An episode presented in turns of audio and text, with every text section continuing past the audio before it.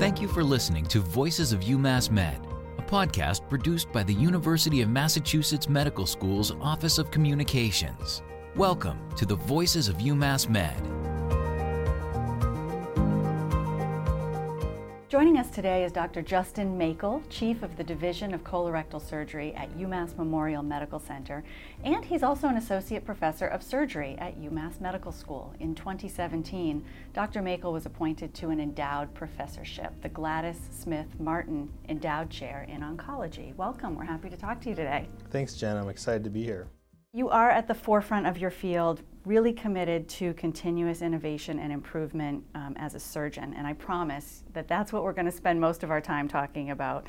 Um, but one of the things that sets you apart is your local upbringing. You're a local kid, and so if you'll indulge us, I wonder um, if you can share a little bit about what it's like to be a physician in the community where you grew up.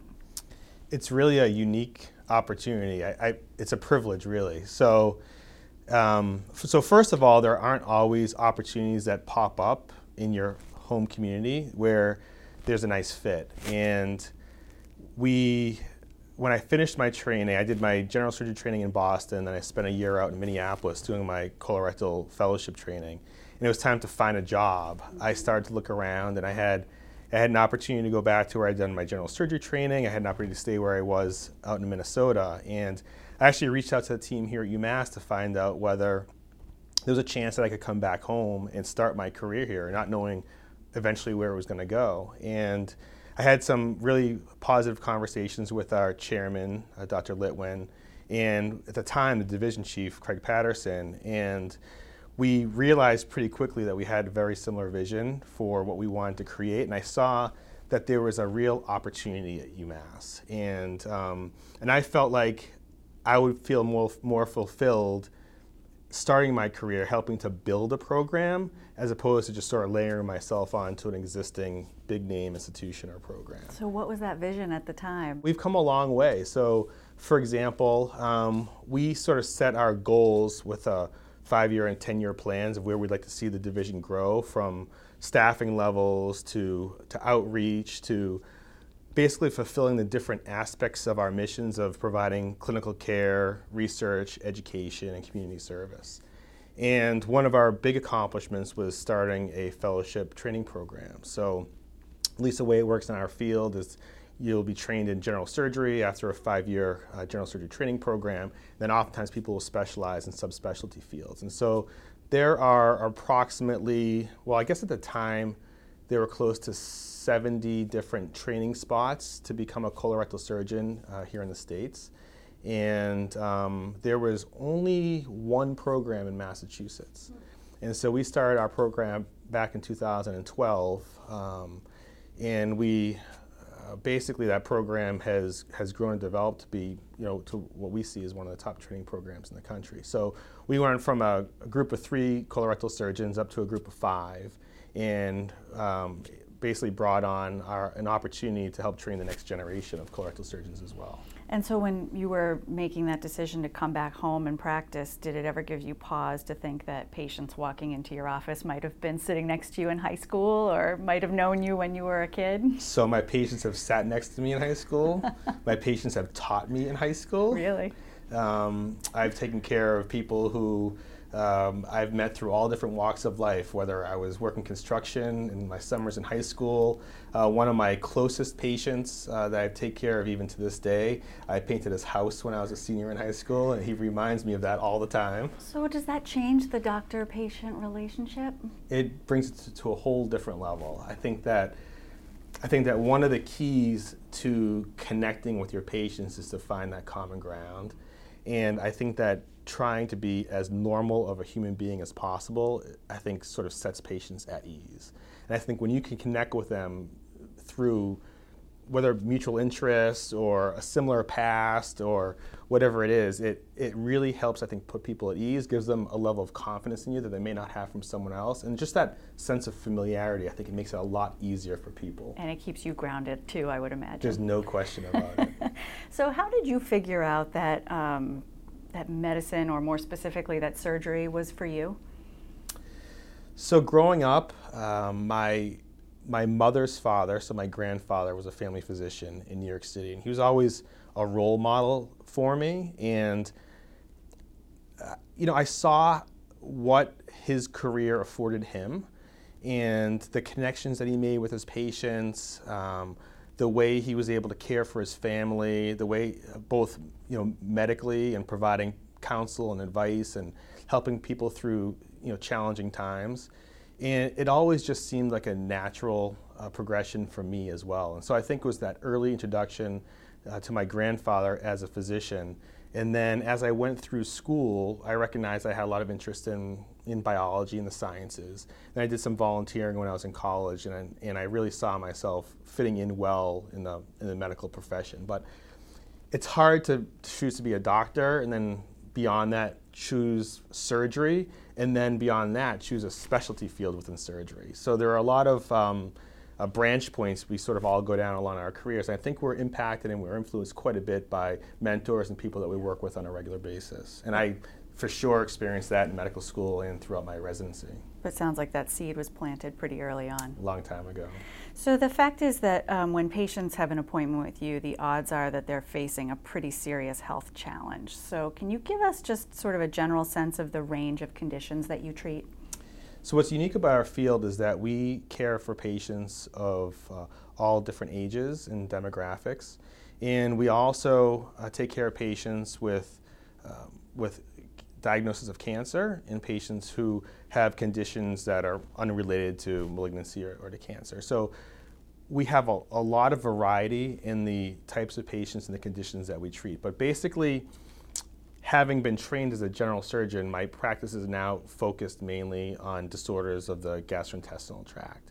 And so we will work quite often with our, our medical colleagues in gastroenterology who will care for patients on a medical standpoint, and then we'll provide the surgical services that are necessary. And so oftentimes people will be diagnosed with colon cancer, they'll be sent to us.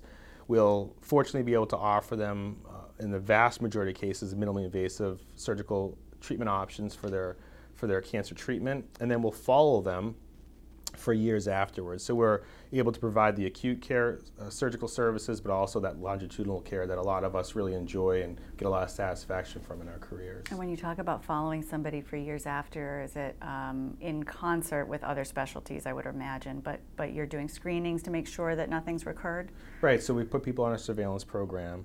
And um, sometimes we're doing that independently, uh, sometimes in conjunction with a primary care doctor, but oftentimes we'll take ownership of that aspect of their care.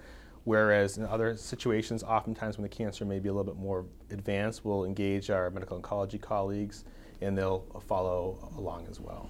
So, speaking specifically about colon cancer, not long ago the American Cancer Society came out with a new recommendation that people with average risk should begin their regular colorectal screenings at age 45. The previous recommendation was age 50. In your eyes, is that a good idea? There's no question it's a good idea.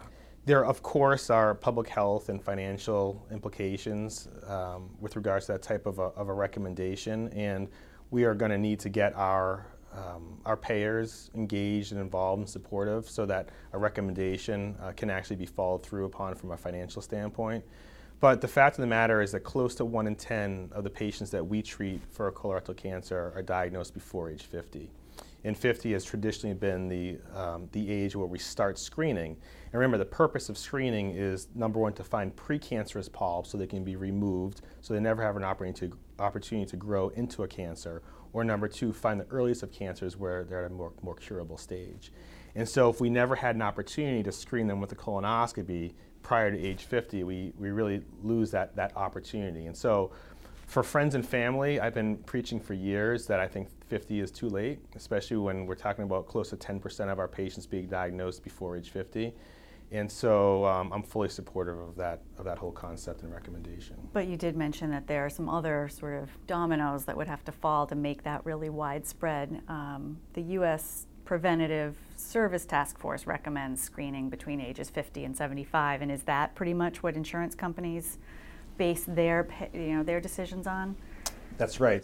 The um, American Cancer Society made, made a recommendation in the past six months that we should be considering screening lower than age 50, but that hasn't been widely adopted. And so, fortunately, in 2018, we have multiple different options available for screening. And so, for example, if colonoscopy is, which we consider to be the gold standard, is not approved, there are other options such as FIT tests or even the uh, other uh, um, tests like the Cologuard, which are options for pa- patients that that are not procedural based. So, tell me a little bit more about that. I'm not familiar. FIT test. So a fit test would be uh, basically a test done by your primary care doctor in the office, uh, checking for breakdown products of blood in the stool. So colon cancers will um, shed blood cells, and they can be detected in uh, in stool output. So uh, fit test is one that's done typically by your primary care doctor, whereas the Cologuard test is, uh, and there's a fair amount of advertising going on right now.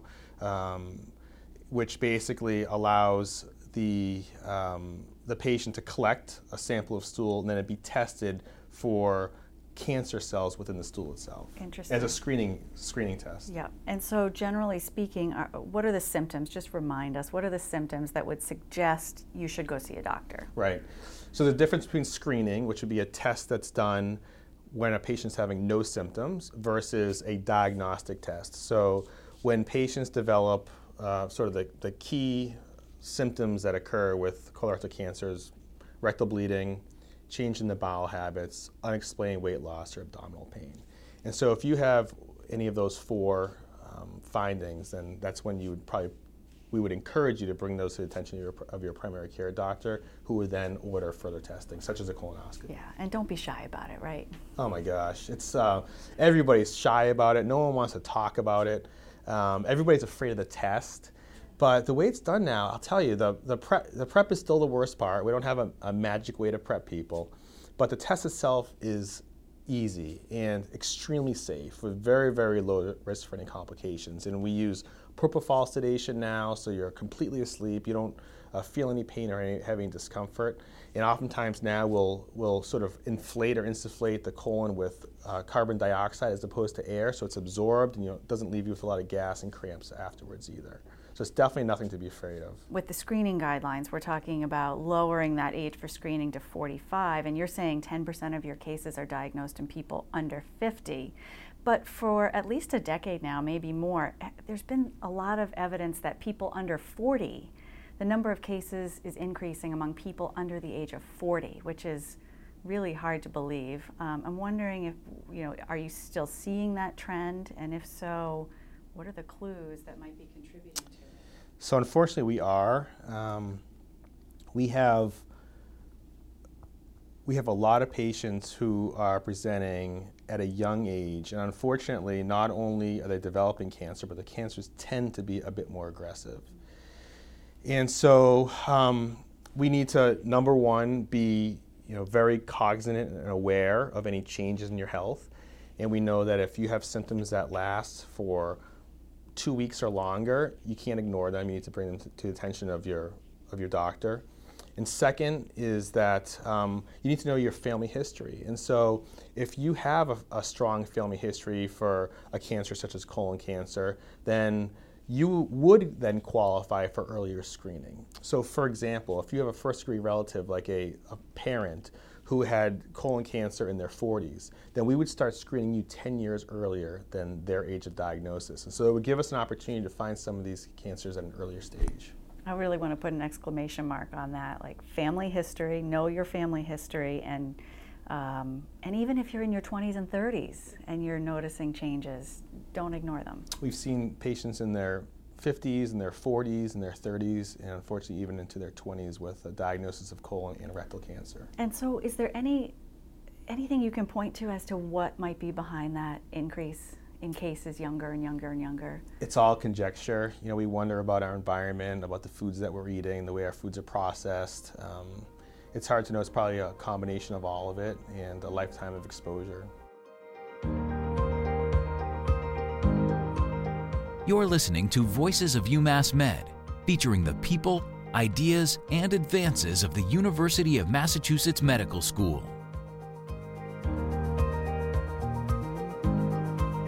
What are some of the evidence based tips that you can give to patients and people out there who want to try to do the best they can for their colorectal health and the health of their GI tract? Yeah, it's all about just staying healthy, I think, all around. Um, we know to uh, exercise regularly.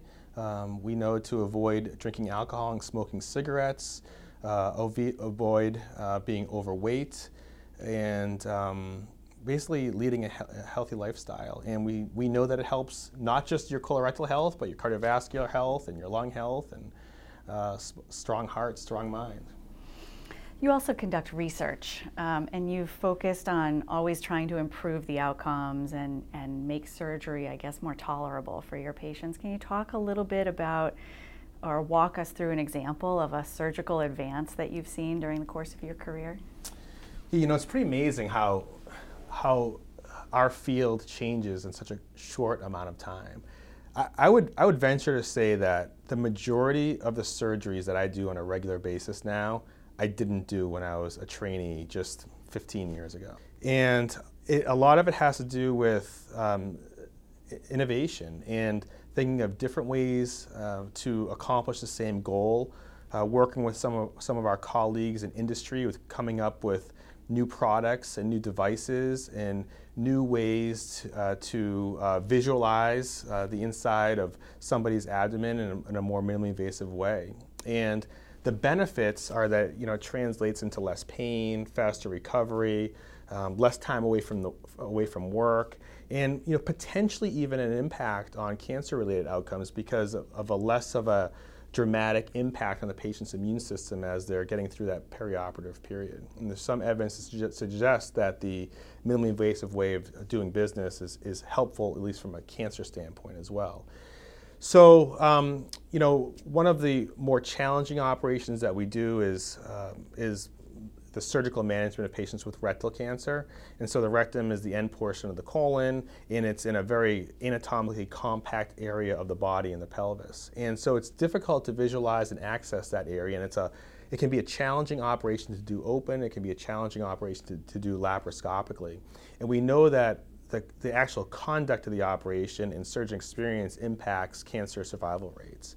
And so we've been um, fortunate enough to, to have uh, a new technique called transanal total, me- total mesorectal excision, or TATME, that we've been really pioneering here at UMass Memorial as a minimally invasive way of performing the uh, rectal cancer surgery operation that allows us a different view and a different uh, visualized field in order to perform the same operation, we believe, a bit better just because of better view and instrumentation and technique that we think really benefits the patient. And how long has this technique been around? So um, it was first described in, um, in 2012. And um, we've been doing the operation uh, here at UMass Memorial since uh, 2014. And um, we've uh, done about 100 of the operations, which is one of the largest experiences here in the States. And um, we've approached it in a very academic way, um, keeping the patient outcomes at the forefront. We've maintained a database, we've tracked our outcomes, and we've published our results in our peer reviewed journals. And um, we really see it as a real advance and a real opportunity to provide better care for our patients. So, give us an example of how using that surgical technique uh, makes the surgery easier for the patient. Sure. So, t- traditionally, the way that the operation is performed, it's we do it through a, a laparotomy, which is a midline incision, which um, obviously recovering from that has a has a impact with regards to uh, pain in the immediate postoperative period and wound-related complications, whether it be wound infections or hernias, for example. And now um, we can basically do the operation. The majority of it is actually done transanally, which means there aren't any incisions uh, in that area of the body. But uh, from an abdominal standpoint, instead of having a 15, 20 centimeter long incision, we have four or five five millimeter trocar incisions. Wow. And so most of these patients, you know, wake up with minimal pain. Uh, we can oftentimes get them through the perioperative period without needing any narcotic pain medications, and hopefully home within two or three days. So lots of potential benefits there. Is that what you mean when you talk about how the actual surgical technique can um, improve outcomes? It can, but it also you know, we're, we're now operating with 4K technology for visualization, uh, and high, you know, obviously in high, high definition. We have instruments that can bend and articulate in ways that allow us to get around corners. And so we're actually able to visualize a lot of the nerves in the pelvis uh, more clearly, the dissection planes more clearly, uh, right in front of us and on a big 55 inch monitor, as opposed to peering through the abdominal cavity into a deep, dark space at the base of the pelvis. How do you keep up as a surgeon with uh, the pace of discovery? So you know we're all academically active, and we we um, we attend our our annual meetings on a regular basis. Uh, we get involved with our industry industry partners. Uh, we spend a lot of time traveling around the country, teaching uh, surgical techniques and learning from from one another. And oftentimes you go to these courses as the instructor, and you, you come home oftentimes learning more from the from your colleagues than than you feel like you've taught them. And, and how does that translate as you stand alongside residents and medical students and try to train and fellows, try to train that next generation? You know, I hope it motivates them. Yeah. You know, I feel like if if they see us pushing the envelope and trying to find better ways to treat our patients, it'll sort of instill that that that same sense of innovation in their own in their own minds. Perhaps stimulate them to a, a career in surgery or bringing the you know that type of approach to whatever uh, part of medicine they choose to go into. That is pretty stunning. In the course of 15 years, the field has changed so much. So I want to ask you about the significance we mentioned at the beginning. You were last year appointed to an endowed professorship here at the medical school, and I'm wondering how that philanthropy enables you to build on your work. Um, and also, what does the support not only of that donor but of the institution mean to you? Yeah, it's a great question. It's a, you know, the bottom line is it's a game changer. And, um, you know, we're, we're really limited in our ability to um, apply for and earn research dollars. And the ways that we're able to advance our field and be innovative and find out new advances and be able to track our outcomes and provide better care for our services comes from that mission of research. And so to, to have the support of a generous donor and a generous donor's family to provide us with some of that background support to whether it be uh, support programs that we're that we're um, initiating or provide some time support. So we have, you know, there's only 24 hours in a day, and as a busy surgeon, and sometimes it's hard to carve out the time to do the things that you want to do. Um, has really been a game changer, and we've and we've used some of those funds so far to support some of the research projects that we've done, but also to help bring on um, some more personnel that allow us to, number one, provide better care for our patients, uh, and number two, help advance our field through some of the innovative work that we're doing. And you know, the fact that that support came from our medical school and you know, our chancellor and our dean, and that they have put that support behind us sort of creates this, I think, it's institutional momentum that makes you feel like you're part of and you want to be part of a winning team. Justin Maykel, thank you so much for sharing your time. Thank you very much. I appreciate it. Dr. Justin Maykel is the chief of the Division of Colorectal Surgery at UMass Memorial Medical Center. He is also an associate professor of surgery at UMass Medical School and in 2017 was appointed to the Gladys Smith Martin Chair in Oncology. Thank you for listening to Voices of UMass Med. I'm Jennifer Berryman, Vice Chancellor for Communications at the University of Massachusetts Medical School. Thank you for listening to Voices of UMass Med, a podcast produced by the Office of Communications at the University of Massachusetts Medical School. Visit our website at umassmed.edu/news where you can find all of our podcasts. And follow us on Facebook at UMassMed, on LinkedIn at University of Massachusetts Medical School, and on Twitter at UMass Medical.